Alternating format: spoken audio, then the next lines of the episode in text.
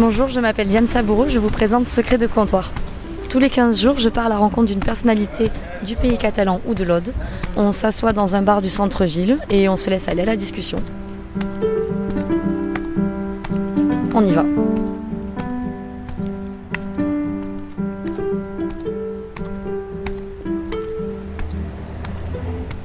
André Bonnet, bonjour. On se retrouve aujourd'hui à la pâtisserie des Halles Vauban à Perpignan, sur le quai Vauban. On vous connaît notamment pour être le président fondateur du Centre méditerranéen de littérature. Aujourd'hui, on va essayer de découvrir un peu plus qui vous êtes, parce que vous mettez souvent les auteurs en avant. Aujourd'hui, on va essayer de parler un peu de vous. Déjà, comment ça va? Eh en pleine forme, c'est la rentrée, euh, la rentrée pour tout le monde, la rentrée euh, littéraire, la rentrée professionnelle. Et puis, regardez ce temps magnifique que nous avons ici à Perpignan, c'est euh, l'été qui se prolonge, je l'espère, le plus longtemps possible. Soyons un petit peu chauvin, dans les locaux de l'Indépendant, vous avez amené de nombreuses stars, notamment aussi Jean Barr et Aznavour. Comment vous nouez ces liens avec ces, ces vedettes qui sont pourtant intouchables, mais qui ont l'air de vous porter une amitié sincère? Charles Aznavour, euh, ça a été un combat assez incroyable parce que moi j'ai toujours rêvé de le recevoir à Perpignan. Je suis un admirateur inconditionnel de Charles Aznavour depuis mon enfance, bien, bien avant même mon adolescence. Et j'attendais le moment fatidique où il allait publier euh, ses mémoires et ce jour-là est arrivé. Et euh, j'ai pu l'avoir d'une manière assez incroyable grâce à parolier d'origine catalane, Étienne Rodagil, qui a pu faire le lien et qui l'a convaincu de venir à Perpignan, ce qui a été euh, finalement une grande première puisqu'il avait dit à son éditeur, les éditions Flammarion, qu'il ne ferait aucun déplacement pour son livre. Et donc c'est euh, donc Étienne Rodagil qui lui a fait changer, qui l'a fait changer d'avis. Et à partir de là, ça a été euh, le début d'une grande amitié parce que je crois qu'il m'a été reconnaissant de l'avoir convaincu d'aller en province présenter son livre. Alors, c'était pas de, de, sa part euh, euh, du mépris, du tout. C'est que euh, j'avais, je l'avais eu au téléphone. Il m'avait dit mais non, moi, vous me voyez derrière une table à signer un livre, c'est pas mon genre. Moi, il me dit je suis artiste, je suis sur scène et j'aurais l'impression d'attendre le chaland. Alors j'ai dit mais non, vous n'attendrez personne. Vous allez donner de l'amour à vos lecteurs et surtout à vos admirateurs qui vont pouvoir vous approcher, peut-être vous serrer la main, avoir une dédicace de votre livre. Il me dit bon ben écoutez, puisque vous êtes un ami d'Étienne Rodagil, on va le faire. Et puis à partir de là, lui-même a découvert euh, ce bonheur de rencontrer euh, ses lecteurs. Et, donc ça a été le début pour lui d'une tournée nationale qui donc a débuté à Perpignan.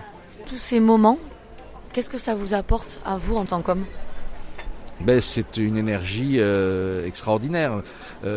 moi, le matin, quand je me lève, la première chose que je fais, c'est que j'ouvre un livre.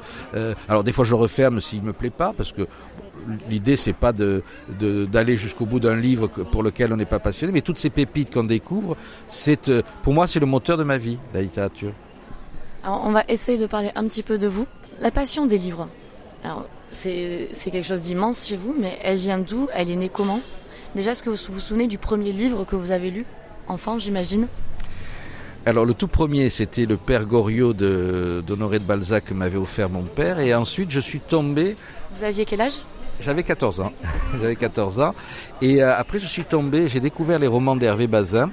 Et euh, je crois que c'est grâce à cette euh, découverte que, inconsciemment, l'idée de créer le CML a commencé à naître dans, mon esprit parce que je me suis dit, je devais avoir 15 ans quand je quand j'ai commencé à lire Vipère au point, La mort du petit cheval, Madame X, en fait tous les romans de Bazin. Et puis je me suis dit, mais c'est curieux, ces écrivains, cet écrivain en particulier te passionne, mais comment tu pourrais faire pour l'approcher, pour le rencontrer? Et euh, on est au début des années 80 et, ce qui est assez curieux, c'est que l'idée m'est venue, euh, je lui ai écrit, j'ai envoyé une lettre à la, mère, posté euh, cette lettre aux éditions Grasset. On ne sait pas qui me répondre. Et puis il m'a téléphoné, j'habitais à l'époque à Cabestany. Il m'a téléphoné, j'ai dit écoutez, moi j'aimerais créer un cercle littéraire, est-ce que vous accepteriez d'être mon premier invité? Et euh, il a trouvé, il était président de l'Académie Goncourt, il a trouvé cette idée euh, un peu audacieuse pour un jeune fond de la France. Euh, il faut se dire qu'à cette époque-là, la vie littéraire décentralisée n'existait pas. Le salon du livre de Paris venait tout juste de naître. Il n'y avait aucun salon du livre. Brive n'existait pas, Nancy, Marseille, la Comédie du livre, tout ça n'existait pas. Et moi, je crée, euh, des fois, le hasard est curieux. Au moment où, se met en place le salon du livre à Paris, ben ici, avec trois copains euh, de lycée, avec des amis comme Françoise Claverie, ben on, décide de créer ce cercle littéraire sans trop savoir où ça allait nous mener. Mais on avait quand même ce premier parrain prestigieux qui acceptait finalement d'essuyer les plâtres. Et, euh, et quelle, quelle aventure, parce qu'évidemment, la venue d'Hervé Bazin, ça a été une émeute à Perpignan. Et à partir de ce moment-là, il nous a ouvert avec beaucoup d'affection et de délicatesse son carnet d'adresses.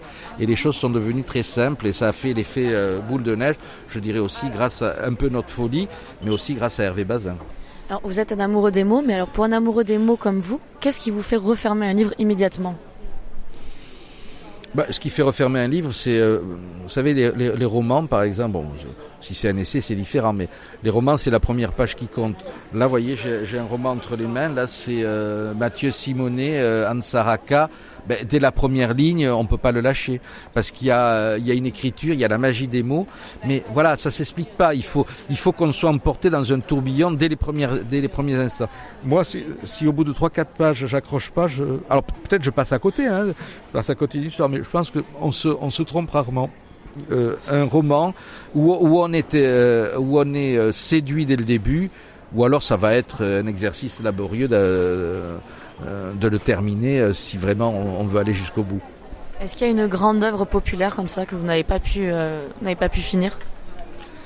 Alors, j'ai du mal à lire Marcel Proust. Alors peut-être que, peut-être que c'est sûr, c'est sûrement euh, je, je, passe à côté de, de mais c'est vrai que Proust, j'ai euh, j'ai du mal, et pourtant c'est l'année Proust là, hein, donc euh, 100 ans de, son prix Goncourt, euh, je crois que c'est cette année, donc je vais me replonger dans Proust, et peut-être que cette fois-ci, 30 ou 40 ans après avoir ouvert un de ses livres, je vais, je vais le redécouvrir. Il y a des périodes aussi, justement, pour lire un certain livre qui nous plaira à 20 ans, mais pas à 40 ou à 50 et pas à 30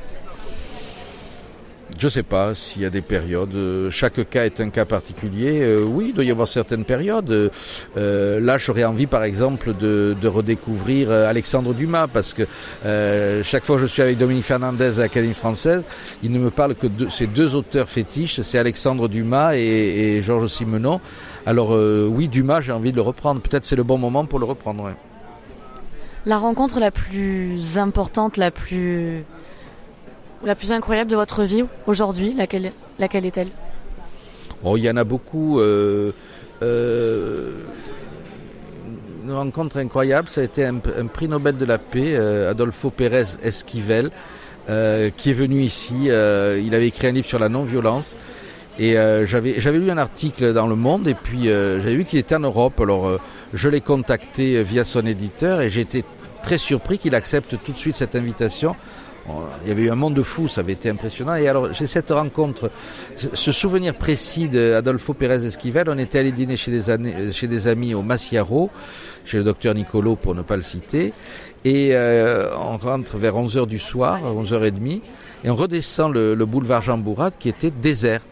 Et il me dit, euh, mais vous vous rendez compte, si on était par exemple à Buenos Aires, là, ce boulevard serait rempli de monde, mais comment ça se fait que c'est désert à 11 heures du soir? Alors, peut-être parce que les Catalans euh, se couchent tôt ou, euh, ou, restent chez eux, voilà. Et ces souvenirs euh, avec cet homme m'avaient bouleversé, parce qu'à la fois c'était un, très grand bonhomme, et puis, et puis un prix Nobel de la paix. On oubliait que c'était un prix Nobel de la paix. C'était essentiellement un grand humaniste, et j'en garde un souvenir ému. Justement, si vous pouviez partager un dîner ou un verre avec un auteur. Ah, alors là, je, je peut-être euh. Euh, tout à l'heure, on a dit Dumas. Euh, je sais pas. Mais peut-être Virginia Woolf, parce que le livre d'Emmanuel Favier euh, qu'elle vient de lui consacrer euh, euh, m'a fait découvrir une fille rebelle, une fille dans un univers anglais extrêmement fermé, une œuvre remarquable, une femme mystérieuse. Oui, partager un dîner avec elle, ça, ça ne me déplairait pas. Qu'est-ce que vous lui prépareriez à manger? Ouh là là, alors là, je vais vous dire, je vais vous j'essaierai de trouver un bon traiteur de Perpignan qui préparerait le repas pour nous deux, parce qu'autrement, je crois que ça serait une véritable catastrophe. L'accord mais et mots ne se fait pas. Non, ça serait très difficile. Mais il y a de bons traiteurs à Perpignan, donc je ne me fais pas de soucis. justement, comment vous aimez lire, vous? Dans quels endroits? Est-ce que c'est au coin de la cheminée? Est-ce que c'est avec un verre? Est-ce que c'est en terrasse, chez soi, au contraire? Bah, C'est partout, euh, sur ma terrasse, euh, dans mon lit, euh, dans mon salon, dans les trains. J'aime beaucoup lire dans les trains. moi, quand je vais à Paris, j'ai horreur de prendre l'avion, donc je prends toujours le TGV. Et, justement, ce, temps du TGV, c'est extrêmement agréable parce qu'on a le temps, on a le temps de lire un livre, donc on est bien calé dans, dans son fauteuil. Et, et voilà, peut-être le train, oui, peut-être le train. La capitale a-t-elle toujours cette image des, des grands auteurs? Aussi des grands poètes auxquels on, peut penser de suite ah ben oui, c'est toujours agréable. Moi j'adore les cimetières, donc c'est toujours agréable de se rendre dans les cimetières où on va se recueillir devant la tombe d'un auteur.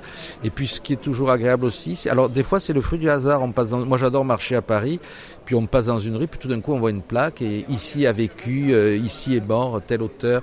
Euh, oui, Paris est la ville des écrivains, euh, incontestablement, et elle reste, elle a cette dimension littéraire qu'on retrouve évidemment dans la plupart des œuvres. On a beaucoup parlé de Victor Hugo et de Notre-Dame cette année à cause de ce drame, mais j'ai repris, j'ai repris Notre-Dame de Victor Hugo et, et, je me suis même fait le plaisir de m'offrir ses œuvres à la Pléiade et ça m'a donné ce drame finalement envie de redécouvrir Victor Hugo. Je me souviens d'avoir lu Les Misérables sous un parasol, j'avais 15 ans, euh, donc à Port-Barcarès. J'ai passé tout l'été avec Les Misérables et à la fin de l'été, ben, le livre qui était quand même un gros pavé, ben, j'avais eu ce, ce bonheur de le terminer. On est à Perpignan, il fait, on est au mois de septembre, il y a un grand soleil, la, journée s'annonce plutôt belle. Quel titre vous donneriez à cette journée? Eh ben, c'est une journée euh, éminemment euh, littéraire. Là, voilà, si euh, je suis sûr que s'il y avait Dominique Fernandez qui, serait assis à côté de nous, il écrirait de très belles pages sur sur le mouvement qui, euh, qui se passe dans, euh, ces allées, euh, sur ce quai, ou n'importe quel autre écrivain. Tiens, à propos d'écrivains, j'ai un souvenir, Gao Xingjiang, qui avait le prix Nobel de littérature, il est venu présenter son livre La montagne de l'âme, et dans le suivant, qu'il m'a envoyé dédicacé, euh, j'ai eu le bonheur de découvrir 5-6 pages où il avait été, il était de sa chambre d'hôtel au parc hôtel et il, il décrivait cet escalier qui monte pour aller vers, vers Saint-Jacques et euh, donc, vous voyez, n'importe quel écrivain, on vous le posait dans une rue de Perpignan, dans une place, il aurait des choses à dire ou à écrire. Alors, un titre pour aujourd'hui, je dirais euh, Le bonheur à Perpignan. Merci beaucoup. Merci.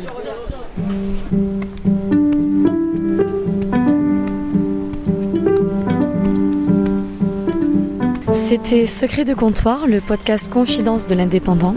On se retrouve dans 15 jours pour de nouvelles confessions.